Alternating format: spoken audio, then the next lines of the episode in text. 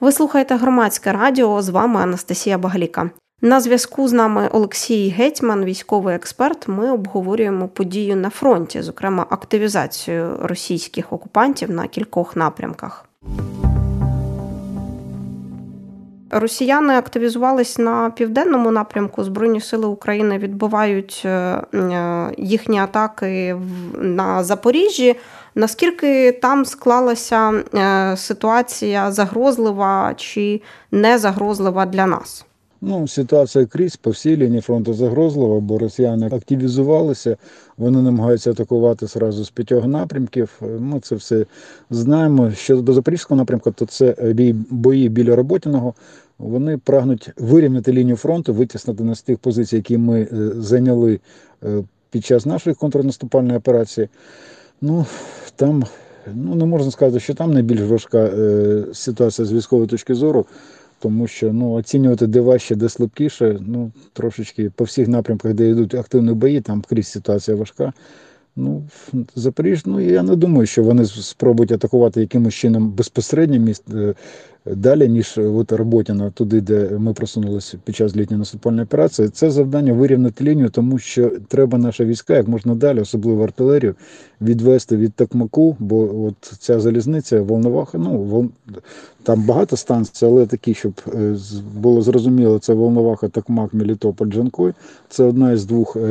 Логістичних артерій росіян. Е, вона і ще Керченський міст, е, по яким можна е, ну, відносно велику кількість військ одночасно ну, перевозити військ, техніку, паливно-мастильне, зброю, все, що необхідно.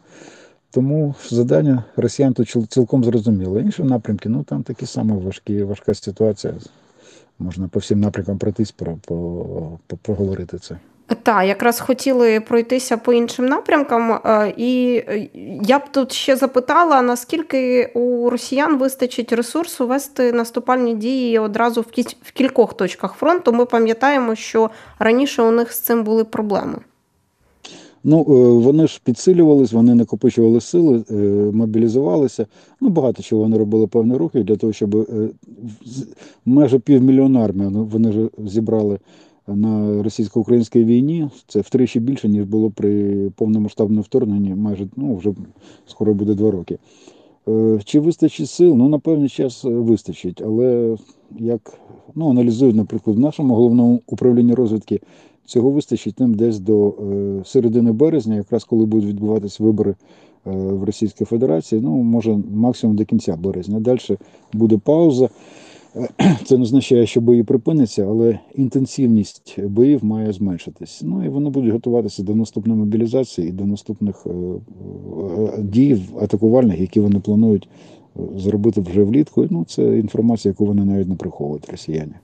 Тобто вони і завдання собі ставлять від відтиснути українське військо з тих позицій, які їм цікаві, до середини березня приблизно. Ну, скільки їм вистачить сил, стільки вони будуть рухатися, бо вони ж теж не безкінечні, них теж ну, проблем особливих нема зі снарядами, з технікою, але ми тільки під Авдіївкою знищили більше 300 танків. Це е, по великому рахунку танкова армія. Не кажучи про те, що 47 тисяч е, живої сили теж було виведено з ладу, вбитими та пораненими. Ну, тут е, навіть для начебто дуже великої російської армії це втрати суттєві. Так, давайте е, про інші напрямки на фронті поговоримо. От, е, Зокрема, е, ще один напрямок, де росіяни активізувались, це в районі Куп'янська. Вони намагаються там наступати ще від осені минулого року. У них це вдається, не вдається, але такого стрімкого руху вперед немає. Я так думаю, що вони на стрімкий рух і не розраховують. Ну, як сказати, вони розраховували, вони хотіли одразу і швидко, і дуже далеко, але це їм заважає робити наші збройні сили. З Купінського напрямку вони зняли частково е, свої війська і перекинули їх на Авдіївку, щоб там підсилити е, те, що вони робили. І зараз е, ну, можна припустити, що частина військ з Авдіївського напрямку буде переправлено знову на Купінський, і тоді там можуть посилитись наступальні дії. Взагалі-то росіяни теж не скривали того, що до цих виборів 15-17 березня в них були плани захопити, по-перше, Авдіївку, і по-друге, в них був план вийти на Куп'янськ-Вузловий і на Куп'янськ. Ну, бажано дійти до річки Оскіл і може спробувати його форсувати. Ну, це мало ймовірно, але от хоча б вийти на узбережжя річки Оскіл. Тобто, це в них були такі е, плани, які вони казали офіційно. Ну, що ще додалось до цих планів? Ну, збільшилися атакувальні дії на Бахмутському напрямку. Там вони майже вдвічі збільшили Е, кількість е, ну, військовослужбовців е, особового складу з 40 до 80 тисяч. Тому ці напрямки, ну і звісно, Мар'їнський напрямок. Ну от розумієте, важко, в які ну, Мар'їнський напрямок вони хочуть вийти на північ Вугледару. Кринки знов таки вони хочуть вичавити наші війська, які знаходяться там. Ну важко важко сказати, що повертатись до Купінська, то швидше за все вони спробують підсилити наступальні дії найближчим часом, ну, буквально от в ці, на ці дні. І далі, ну, як вийде, скільки вийде, стільки вони будуть рухатись. Потім, все ж таки, середина березня, кінець березня, вони мають призупинитися для того, щоб привести себе до ладу, ну і вже готуватися е, до наступних до наступної мобілізації для поповнення своїх втрат і планувати літню кампанію. Це теж вони не приховують, вони це кажуть відкритим текстом. З цих напрямків, який для них найбільш пріоритетний, як вважаєте? Я думаю, що все ж таки це е, от е, Авдіївська операція це все ж таки було політичне підґрунтя, тому що ну, треба було хоч щось показати. Після Бахмуту в них не було ніяких переваг на лінії фронту, щоб вони могли звітуватися перед власним населенням, що вони якесь місто звільнили, ну точніше захопили. Тому от е, політичне підґрунтя це була Авдіївка. Стратегічно їм важливо, звісно, відсунути наші війська біля Роботиного, бо іншої дороги немає. Якщо якщо перерізати е, шлях від от, е, Волноваха, Такмак, е, Мелітополь, Джанкой, то все, е, паралельної дороги немає, там об'їхати неможливо. Е, то вони будуть відсувати нашу артилерію, це для них критично важливо. А з політичної точки зору, я думаю, що Купінський, Купінський напрямки ну, одного їм замало Авдіївки, їм треба ще ще хоч щось е, більш-менш е, серйозно е, захопити, щоб можна було це подавати як якісь там перемоги, як все йде за планом, СВО, ну і так далі. Те, що вони там розповідають на своїх каналах пропагандистських. У них після подій в Авдіївці набирає обертів е, хвиля розмов про втрати, яких вони там зазнали після е, того, як е, російський пропагандист. Мурс чи то застрелився, чи то його застрелили. І е, наскільки я розумію, для Росії в цілому це одна з таких перших публічних розмов про втрати. Що з цього може вийти, на вашу думку? Ну, це це така тенденція. Ну, от Важко зрозуміти, чому вони це це почали казати, бо ми вже пам'ятаємо, як е, Шойгу на початку війни казав, що там в них якісь там втрати декілька людей, і все взагалі без втрат. Потім Путін розповідав, що на, е, наприклад, біля Кримків, на, на лівому березі річки Дніпро біля Херсону, що там взагалі тільки медичні втрати, хтось там трошечки поранився, і тільки ми, наші збройні сили, несуть величезні втрати. У них була тенденція не розмовляти про власне. Е, втрати літаків, танків, техніки, людей. Ну чому вони це почали робити? Ну, важко сказати. Я не думаю, що вони там прозріли, що вони зараз будуть якось об'єктивно оцінювати інформацію, щось правдиво розповідати. Це якісь їхня, як вони кажуть, многоходовочка. Чим це пов'язано? Ну, щось вони будуть з цього намагатися політично чи ідеологічно собі вичавити. Що саме? Ну, я думаю, незабаром побачимо. Цей російський пропагандист е, Мурс Андрій Морозов він заявив про 16 тисяч е, безповоротних втрат е, під час російського наступу на Авдіївку. Наскільки це цифри близькі до того, що ми знаємо? Ну, вони він сказав 16, Ми оцінили тільки вбитими більше 17, а загалом ще й пораненими 47. Тобто, це інформація близька до правди. Чому він це почав казати, і навіщо ну, він йому було це робити? Після цього він застрелився. Що йому було стрілятися? Я думаю, що просто після такої інформації вони вже не могли це. Може, може, те, що ви питали до цього, може вони просто не змогли це приховувати, бо це сказав їхній військовий аналітик, і їм треба було якось реагувати. А те, що він застрелився, я думаю, що ну, я думаю, що він не застрелився, що там по-іншому все було. Як і Навальний від тромби не помер, так я думаю, цей е, пропагандіст теж не застрелився, а просто його прибрали, щоб він зайво не казав. На інших напрямках у росіян як з втратами, тому що під Роботино вони теж доволі стягнули на запорізькому напрямку великі великі сили, наскільки я розумію. Ну, втрати втрати росіян е, були е, під час Бахмутської Бахмутської наступальної операції десь 777, е, там ну щось 750 плюс-мінус щоденні втрати. Це була офіційна статистика. Під Авдіївською, після під час Авдіївської, точніше операції, було більше тисячі щоденних втрат, середньо більше більше тисячі.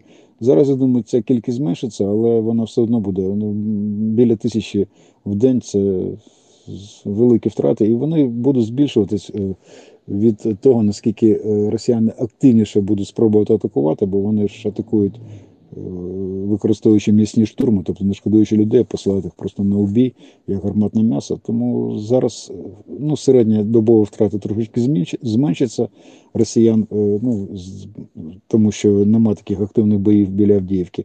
Але все одно це, я думаю, буде ну, тисяча плюс-мінус щоденних втрат у них будуть. А в районі роботи ну, вони теж використовують тактику м'ясних штурмів? Ну, в районі роботи вони почали використовувати.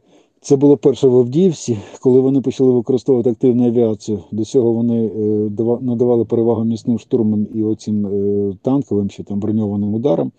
Зараз е, от підроботаному, е, підроботано люди, які там воюють, кажуть, що вони дуже активно почали використовувати ланцети, тобто їхні безпілотні літальні апарати, і знов таки вони використовують активну авіацію, наносять бомбові удари кабами. Тобто там серйозні бої йдуть. Давайте нагадаємо людям, які нас слухають, що означає російське використання ланцетів е, на цьому напрямку фронту.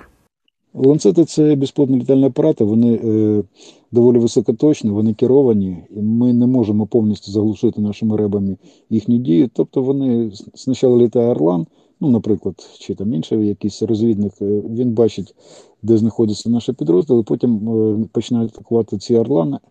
Вони ланцети, пробачте, е, вони навіть е, новітні вони озброєні е, головки, головками головки самонаведення є тепловізори, є прибори нічного бачення, так звані. Тобто вони можуть бачити вночі.